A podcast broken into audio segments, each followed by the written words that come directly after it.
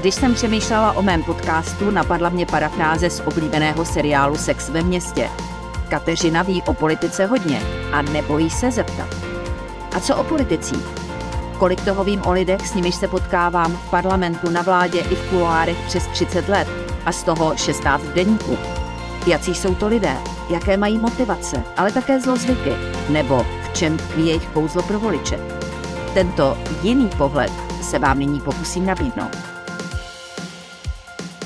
Svět je velmi pestrobarevný, ale také v poslední době rozladěný, rozložený, plný konfliktů, lokálních válek. Co se s tím dá dělat? Možná v rámci Evropské unie, asi hůř u nás doma v České republice. Především je potřeba se probudit ze sna. Když jsme sněli o tom, že sjednocení Evropy a rozpad Sovětského svazu znamená, že svět je unipolární, tedy ovládaný liberální demokracií a že přirozenou touhou všech lidí na celé planetě bude instalovat liberálně demokratický režim v každé zemi na celé planetě. A mezi tím se nám ukázalo, že to není pravda. A dokonce se ukázalo a ukazuje stále silněji, že ten liberální svět už zdaleka není dominantní, naopak, že je defenzivní a že se musí bránit.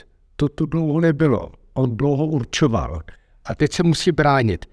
No a aby se bránil, tak se musí bránit na všech frontách. A my jsme zahaděni do jedné fronty, a to je ukrajinsko-ruská válka, respektive napadení Ukrajiny ze strany Ruska, a zapomínáme na ostatní fronty. A těch fronty několik. A měli bychom mít schopnost se obrátit i tímto směrem. Především česká zahraniční politika by neměla zapomínat na to, že vedle války na Ukrajině existuje ještě řada vážných problémů, které možná jsou teď uklizeny někam do kouta, nemluví se o nich, a to neznamená, že, ne, že neexistují.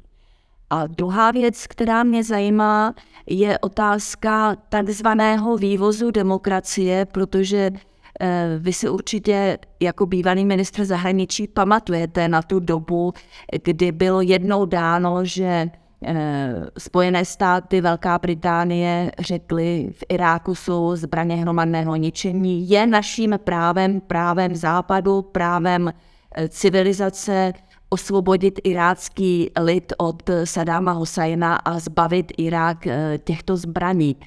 To už jsme asi za tímto narrativem. Tak jsou tady dva momenty, které potřeba připomnout. Za prvé se ukázalo nejenom ve válce v Iráku, ale především potom v Libyi, že svržení diktátorů, aniž byste měli alternativní řešení, vede k rozvalu státu. Libye je to ukázkou a Libye dnes je zdrojem se podpory terorismu v celém Sahelu, tedy ve střední, ve střední Africe.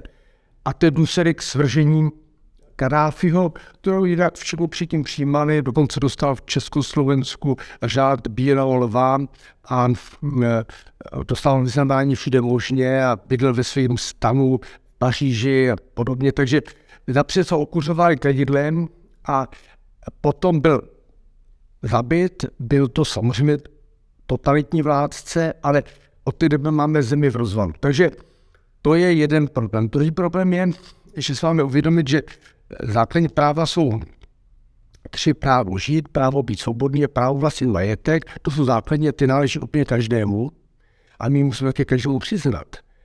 Ale to neznamená, že nějaké formulace, projevy těchto práv, které jsou různé ve světě, jsou projevem kulturní tradice, náboženství. A my tu máme spíš dát respekt, než abychom chodili s poučkami liberálních myšletelů a říkali Afričanům a Asiatům a jenom Číňanům, že musí být stejně liberální, jako jsme my. Oni řeknou, no nejsme a nebudeme. Naopak, když protest Čech hledal mléko z na řípu, koukal se z řípu, který už zůstaneme, tak v Číně byla tisíce vyspělá kultura. Tak abychom to viděli v jiných dimenzích, že i Číňani se dívají na nás přesně opačně, než se díváme my na ně. My se na, díváme, na ně díváme tak, že by se měli od nás poučit, a oni můžou říkat, že to ještě nepochopili, že by se měli poučit od nás. Za dobu svého pozorování a komentování české politiky jsem zjistila, že většina jejich představitelů se bere hrozně vážně a nemá smysl pro humor. Třeba Andreje Babiše jsem rozesmála v okamžiku, kdy jsem mu prozradila, čím si kuloáry zdůvodňují nákup firmy Astratex svěřenským fondem, kam zaparkoval svoje firmy. Paní Monice prý došly pod prsenky. Pravila jsem a on se výjimečně rozchechtal. Miloš Zeman se rozplýval výlučně nad vlastními bonmoty. Petr Nečas se smál, jen když mu to dovolila jeho sekretářka a pozdější manželka Jana Nadiová. Vladimír Špidla, který byl na výstavě moderních technologií k nerozeznání od robota japonské výroby, se snad ani neusmíval. Václav Klaus smích považoval za podrývání své autority a Bohuslav Sobotka ho měl za nepatřičnou ztrátu času při všech úředních povinnostech. Prezident Petr Pavel má rád úsečné a trefné vtípky. Když se ho po prvním kole volby Radek Bartoníček zeptal, proč se neraduje, když se právě výsledek otočil v jeho prospěch, Pavel s kamennou tváří prohlásil: co pak nevidíte, jakou mám radost? No a bývalý ministr zahraničí i předseda křesťanských demokratů Cyril Svoboda je asi nejvtipnější lidovec. Dokud byl členem K D U Č S L Miroslav Kalousek, nemohl mu konkurovat.